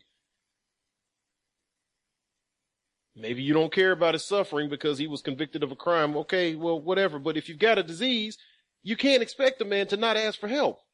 Whether you want to give it or not is up to you. If he had died of the disease in custody, it's still negligent. It's still because they're in care of him, so they have to take care. But even if he had just died of that, then make that argument. But you can't make that argument because he didn't die of the disease he had. He died of being maced to death. So if you're not on the side of right on this, you're on the side of wrong. If you're not on the side of this guy and, you, and you're not on the side of these people being brought up on criminal charges because they lied on the report they created, if you're not on the side of pursuing criminal charges against the people involved in these cases, then just accept that you are wrong. Just accept that. You can't be right in these kind of situations. You just, you cannot be right if you don't want to see these people prosecuted for criminal charges because what they're doing is killing people and breaking constitutional laws. Our country's nothing if we don't have a constitution, isn't it? I mean, what, what is it? If we don't follow the constitution, what do we have? You cannot torture people. Plain and simple. Cruel and unusual punishment. Eighth Amendment. You cannot do this type of thing. This is not something you just lose your rights because you ended up incarcerated. It doesn't say that. The 13th Amendment says when you're incarcerated, you could be made a slave. And people have successfully sued for their constitutional rights to be respected while incarcerated. There's legal precedent set. This is not some we, well, we need to do something new. This is, we need to start following the law. You cannot murder people in prisons. You can't just do it. In five years, it does not take to investigate it. The inspectors found evidence that con- uh, corrections officers and others had submitted fabricated reports to the Florida Department of Law Enforcement, which investigated the death. We can't do it alone. We need some oversight, said Ulm. The organized crime, the murders, the assaults, the victimization that goes on there every day is horrendous. Ulm, who was told in September that he was being transferred and getting a pay cut, was subsequently reinstated, but has since faced internal affairs investigations. This is, how obvious does it have to be? Share the podcast with people. Get the information out. If I'm, if I'm just preaching to the choir and everybody that hears this believes and understands and agrees and all that, okay, well, I'm not fussing at you. Yes, I'm, I'm a little agitated because innocent people are being victimized. These inspectors have a job. And these are some of the people that actually do have integrity. So we're not talking about the criminals right now. We're not talking about the convicts right now. We're not talking about the slaves. These are the people that have integrity, that are doing the job. These are not the Jeffrey Roordas who've been fired from the job. These are not the Tom Jacksons, the yes men who just listen to the criminal city controllers that say just do more crime to get more money. And no, these are the people that have the integrity and have the soul intact to do the right thing and report on crime that's going on behind these prison bars and criminal activity that's going on and being carried out against these captives. And this is what they do to them. Now they're going to turn around and investigate him. You can't investigate the murder of people for five years it takes you. You still got nothing. Darren Rainey died in 2012. You got nothing. This guy puts up a report. You got the internal affairs investigating him. What the hell for? More ranting when we come back. More, and more of this story when we come back about what's going on in Florida. You're listening to the Abolitionist Daily. This is Yohanan Elia. We'll be right back.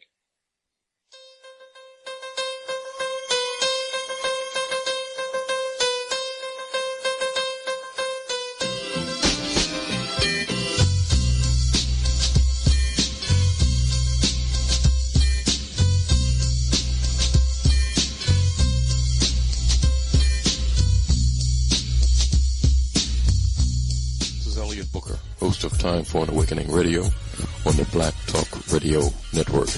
Speaking in behalf of the Black Talk Media Project's 2015 fundraiser. Since 2008, the Black Talk Media Project, which has created Black Talk Radio Network, has engaged in producing original content from a black perspective for the global black community. You can help us continue this mission and help us even more by giving donations to the Black Talk Media Project's 2015 fundraiser and asking others to do so also. Let us work together to make 2015 a stronger year for independent black media. Again, this is Elliot Booker of Time for Awakening radio program on the Black Talk Radio.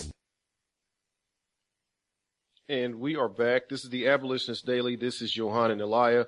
The number is 712-775 7035. Access code is 367526 pound. You hit star six and then one and you will be on the air with us. We went to the break discussing the uh, situation in Florida. The much maligned Florida Department of Corrections, where we have discussed um, at, at, some length and with uh, relatively deep investigation thanks to our contacts who are on the ground in Florida, actually uh, involved in these hearings and actually um, down there, you know, with experience in, in, a professional capacity, working in these prisons. So, you know, this is not just a situation of hearsay and, and ranting about what I don't know about and what I haven't, you know, heard from these people's mouths personally. And now we have this Miami Herald report from the uh, under oath testimony of the office uh, of the inspector general, these employees, three current, one former, who went before the Senate uh, Criminal Justice Committee, chaired by Senator Greg Evers. So this is all official. Went under oath and told them what was going on. And when we left off, we were talking about uh, one individual who uh, spoke up and was immediately disparaged, uh, John Ulm. And he was saying that it's just too much for them to deal with. They, they can't listen to the instruction of their bosses who are telling them to leave it alone. They, they, they can't. Nothing's happening. And they, it's just too criminal. It's too horrendous. You can't unsee what you're seeing. And if nobody else is going to say about it, these people are in a position where basically they're willing to martyr themselves to get the truth out. And that's what we're up against with these enemies that we're facing. This is not a game. This is not something light-hearted or part-time that you can do or have a kind of a casual interest in. This is none of those things. It's just not that simple. What we're dealing with is something you have to have a passion within yourself for righteousness, number one, for justice, for the truth. Once you tie into, tap into your personal passion for the truth, then you will become more and more prepared as you learn the truth and you keep hearing the truth over and over again and you keep hearing these situations pop up all over the country and you see no criminality charged and you see nobody getting in any kind of trouble. Nobody answers to these deaths and these murders that they're causing. Nobody answers to the torture. Nobody answers to the rape. Nobody answers to enslavement then pretty soon you're being tied into and tapping into your passion for the truth will elevate your consciousness and your commitment to a level where hopefully you will resolve yourself, stiffen your back, push out your chest and set back your shoulders. Say, damn it, I'm willing to die for this to stop. Because honestly, people, any level of conviction be, below that is not going to get anything done and you're just going to be getting entertained by this by this conversation. You're just going to be thinking you're watching some movie that's going to have some dramatic ending, but you don't have to pay the cost. You pay the ticket price and get some popcorn so you can watch the entertainment. It's some kind of sadistic enjoyment level that you need to think about. You, you must be getting from this. Because when they're killing people, then that means you may have to die to stop them. I can't lie to you. I can't put it some kind of crazy way to make it feel okay for you. They're not going to stop. They're killing people. They're making billions of dollars. They're in control. They have authority. They're running state, state operations, state facilities. They got state positions. They got elected positions. They got corporate connections and corporate positions. They're protected by the laws. They're protected by their unions. They're protected by their tanks and their guns. And what you got right now is a comfy seat in a darkened movie theater and a bucket of popcorn and watching the show. What you're going to have to get is a righteous indignation that says, I'm going to blow the whistle too. I'm going to tell about this too. I'm going to see what I can do. I'm going to get involved. And you're going to have to make a stink big enough to where they're going to start looking at you too. Because if they take their own employees, and what I'm about to continue in this report and tell you what they do to their own employees, what do you think they're going to do to you? And you just got to be ready to face it. Because not doing it is not going to make it better. So when we left off before the break, we were talking about how now uh, Mr. Ulm face, was facing internal affairs investigations for doing his job. Department of Corrections Secretary Julie Jones dismissed the inspector's testimony, saying, "Geez, it didn't take her long to get on board, did it? Damn, you're the fourth damn inspector in four in four years, the seventh in eight years. I guess she don't want to be the. I guess she doesn't want to be the next one out. I don't. How do you? I'm just gonna read it. How did how does she say that this is the, the, we what he's saying is lying? The evidence of the truth is there. The man is dead. They maced him to death. How can he say that they maced him to death? Just because the coroner's never given a report? Cause see, that's something else going on in Florida. The coroner's not even filing reports on these people's causes of death. It's another way of blocking the truth from coming out, another way from stalling the system from moving forward, another way of hiding. The coroner should be brought up on criminal charges at this point. Send all of them to prison. What the hell is going on? How do you have a man dead in your custody for five years and there's the, the coroner's report doesn't come out and tell the truth so the inspector, so the secretary of the Department of Corrections cannot disparage this man's testimony. But he can, she can do that because there's no coroner's report. His cause of death is still undetermined by the state. Jeez. She says that it just represents one view of several incidents that happened years ago. Damn, so now it happened years ago. ah, man, that happened years ago. Just let it go. We don't want to talk about that now. We got new people we're killing. We need to cover those stories. That happened way before my time. It's just one view of several incidents that happened years ago. That is what Julie Jones has to say, the former Fish and Game head honcho, chief enforcer of the fishing license of the state of Florida. The one catching people killing alligators out of season. The fish and game administrator, the one that is dealing with the python, the domestic python pets that have taken over the Everglades down there.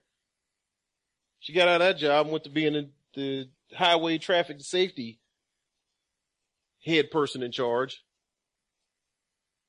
So I guess they, what, saw a uh, drop in the, in the incidents of traffic accidents or, I mean, what, what the hell does that job have to do with becoming the head of the Florida Department of Corrections? Oh, I know. You're able to turn your head and blow off people's deaths, murders, and just say it happened years ago. So we just got to move on. We just, why are we worried about this? This happened years ago.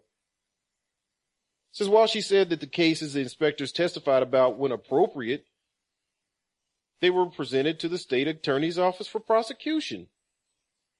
But the inspector said that was not the case.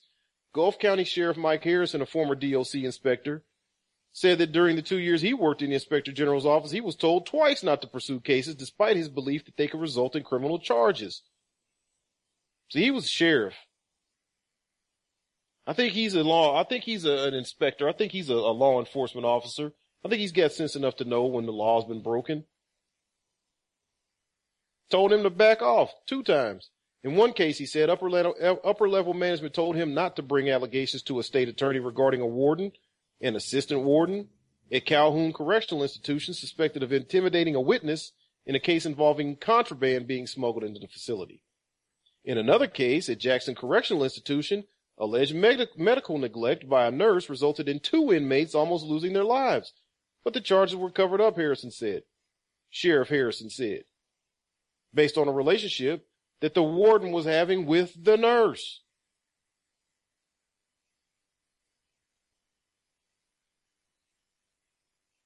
I, I don't know how it could get much worse. I was scanning my mind right there in that brief moment of silence thinking like, how could it get any worse? But I couldn't come up with anything.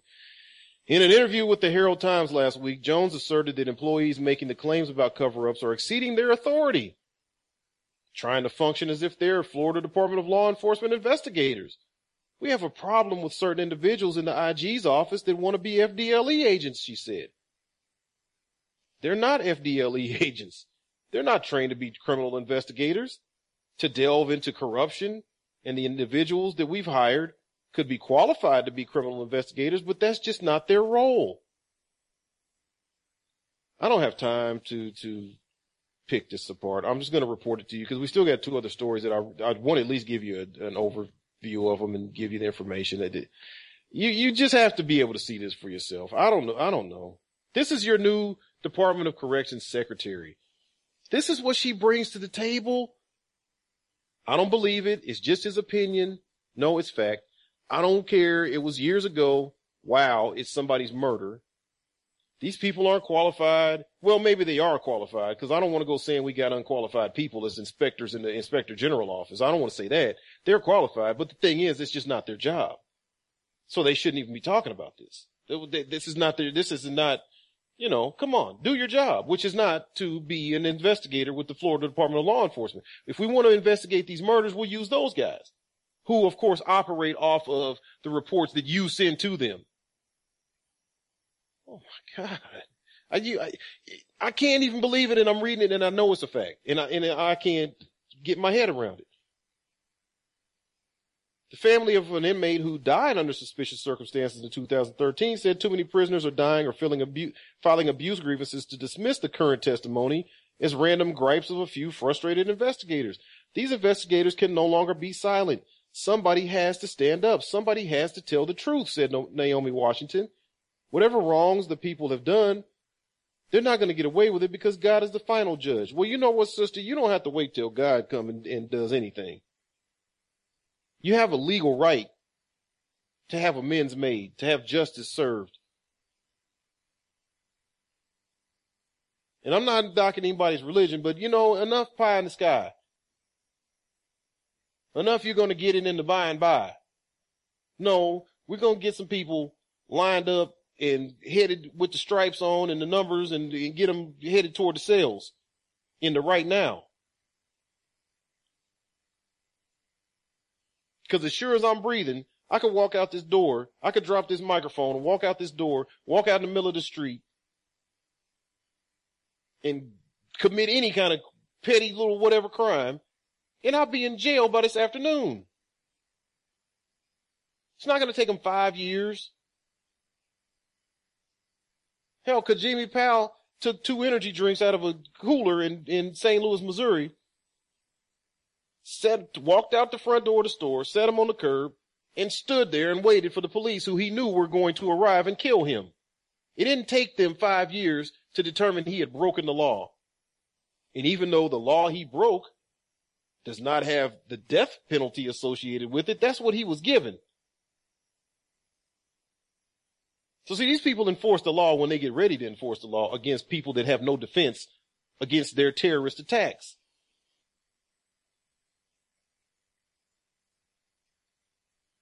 Washington's brother, Jerry Washington of Fort Lauderdale, died in 2013 at Santa Rosa Correctional Institution shortly after he wrote his family a letter telling them that his life was being threatened by corrections officers.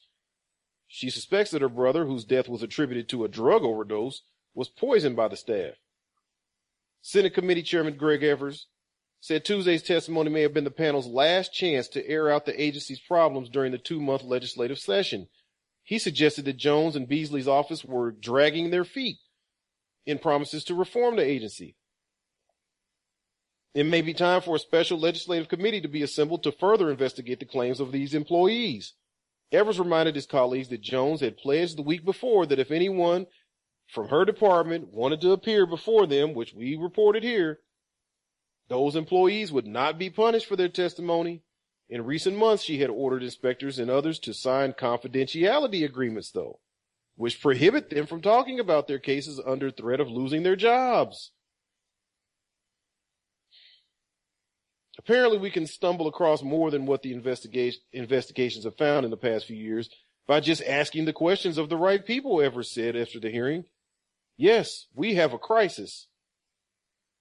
Julie Jones acknowledged that the agency has been chronically underfunded and understaffed, but has repeatedly defended Beasley, the head of the, the uh, Inspector General's office, who was hired by the Chief Inspector General but reports to the DOC Secretary. So see, he reports to her. The unprecedented testimony came amid a series of reports on the suspicious deaths of inmates and a public outcry by civil rights groups over the treatment of mentally ill prisoners. Inspector Aubrey Land said that while there are untold numbers of good corrections officers in the prison system, here we go with the good cops. What the hell are the good ones doing while these bad ones are killing up everybody and screwing the staff? Don't tell me about good when there's nothing but bad prevailing. See, I know there's good people in the home I live in because my home is not permeated by evil. So I don't have to tell anybody I got good kids here. I got good family here. Cause there ain't no crap going on here. I don't have to tell you in your home that there's good people there. Because what's going on in your house is not criminal and evil people aren't dying and being raped and abused. And so you don't have to make any point of telling us because it's evident in and of itself. But you got to come out and remind people that there's good cops when the whole system looks like a big giant turd. You got to come out and tell people, well, let me remind you, there's good corrections officers in the system, and we don't want to forget about. Yeah, I do want to forget about them because they ain't did a damn thing to stop what's going on, and they go to work every single day. I can't get inside the prison to go investigate anything. That's against the rules. You can't go in there and see it. You can't report. You can't find out. State senator had to sneak up on him and go in there. And even he's facing pushback on how to Get the information out. How is there good people and they want to hide? How is there good officers that have been knowing about these murders and they know the story of these people? See, we're not talking about child rapists getting their comeuppance. We're not talking about molesters and, and bank robbers and whatever the hell kind of person you think is a bad person that deserves to be murdered. That's a real mature out of you. But we're not talking about them. We're talking about people that had minor drug possession, mentally ill people, Darren Rainey. We're talking about people that were convicted of false check charges. Randall Jordan Aparo with pre-existing medical conditions that do require medical treatment. And we're talking about these people being murdered. So I don't believe that there's any good corrections officers until they prove otherwise. You can't be any good and you're at work and you hear about this happening if you didn't participate and then you don't do anything about it. We shouldn't have to have Julie Jones giving people an affidavit to sign that says she promises they won't be fired if they go out and tell the truth about what's going on. That shouldn't even be anything in the realm of, of reality in the world we live in. The good corrections officers should have already blown this out. The good corrections officers ought to kick somebody's ass that's doing what's happening. That's what should be happening. If you really want to know how I feel, catch him in the parking lot on the way home from work one evening. Hey man, I heard what you did to that 17 year old kid. Yeah, he ain't gonna make it. He's, he's, uh, he's dead. Let me talk to you about that right quick. And then whatever happens is what happens. Since these people are so tough, they like to pick on people who are handcuffed and shackled and got medical problems and mental health issues. They don't even, they're out their minds. They don't even know who they are and where they are. And you, you shackle, you shackle them up and put them inside locked showers and boil them to death while they scream and beg for their lives for a couple of hours and the meat falls off their bones. Yeah, the good officers will catch one of them guys. Hey man, you want to you want to have a word with me here after work?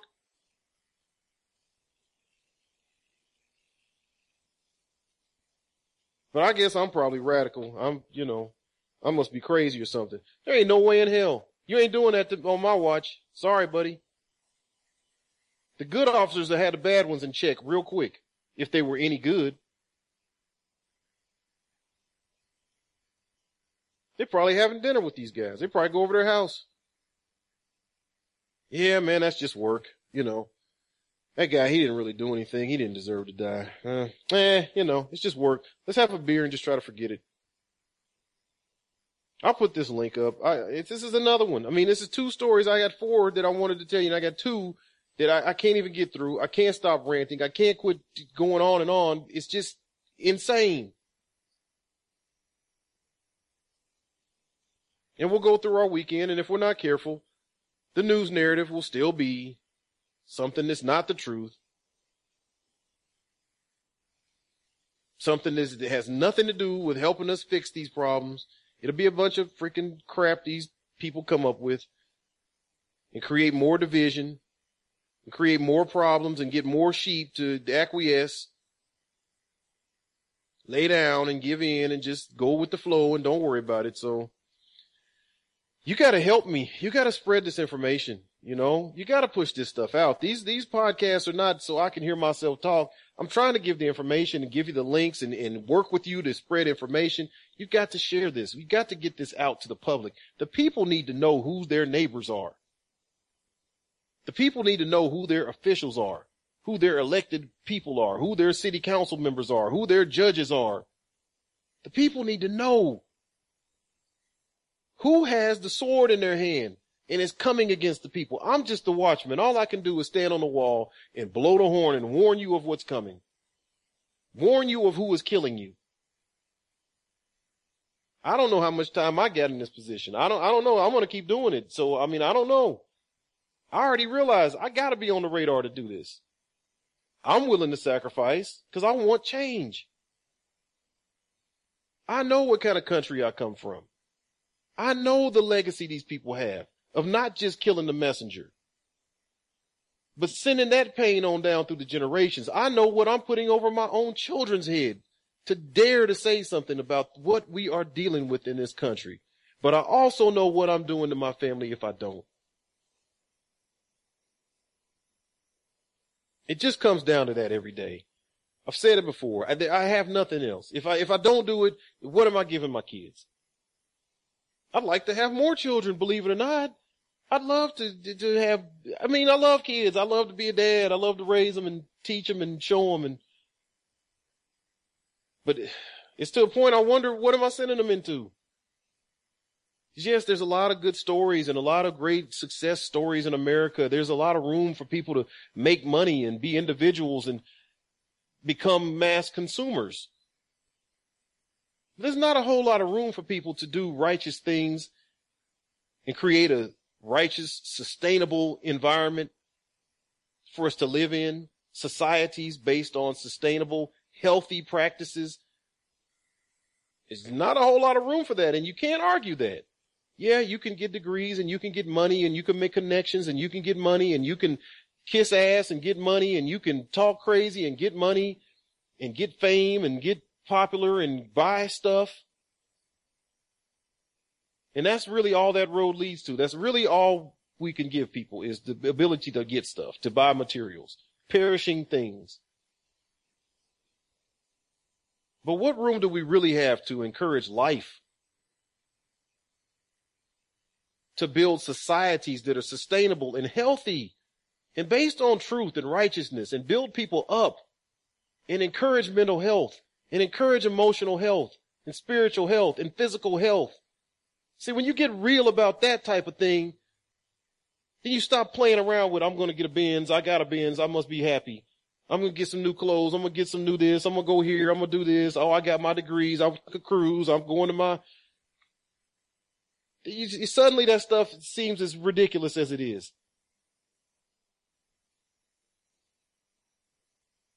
So that's why I'm here. You you learn more about me eh, with every program. I because it just draws into me so deep.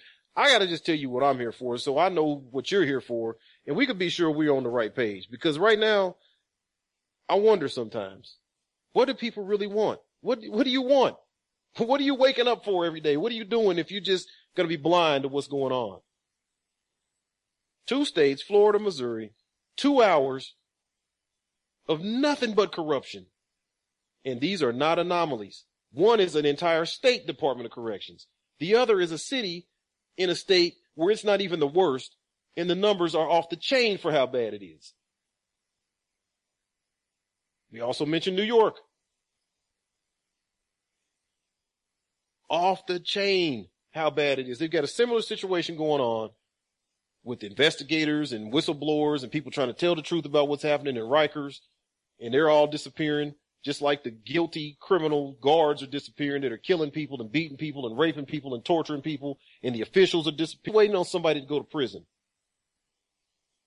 Attica. Three guards on their way to prison. The first time in the history of the state of New York, corrections officers are facing criminal charges for something other than sexual abuse of inmates. The first time in the history of the state that has got to hit you somewhere. That's got to be a body blow that you feel like, damn, the entire time we've had 200 years of prisons or 150 years or whatever, 160 years of prisons in this state and nobody ever. It's just like Milwaukee. When 125 years is, a, is an incorporated city and never had a police officer ever found to have done anything wrong in the shooting or killing of a citizen. These kind of things need to be like wake up calls for you. Because there's no way all the people that die over the years, everybody's wrong. Everybody that ever said that, oh, they're lying. I just, it's gotta mean something to you. I got about two seconds here to, to tell you about the unexplainable Black Death profile. Terrance Shurn. I will share this to, uh, to the page also so you can see his story. Terrance Shurn, 28, was pursued into Benton Harbor by police from nearby Benton Township at speeds of up to 100 miles per hour.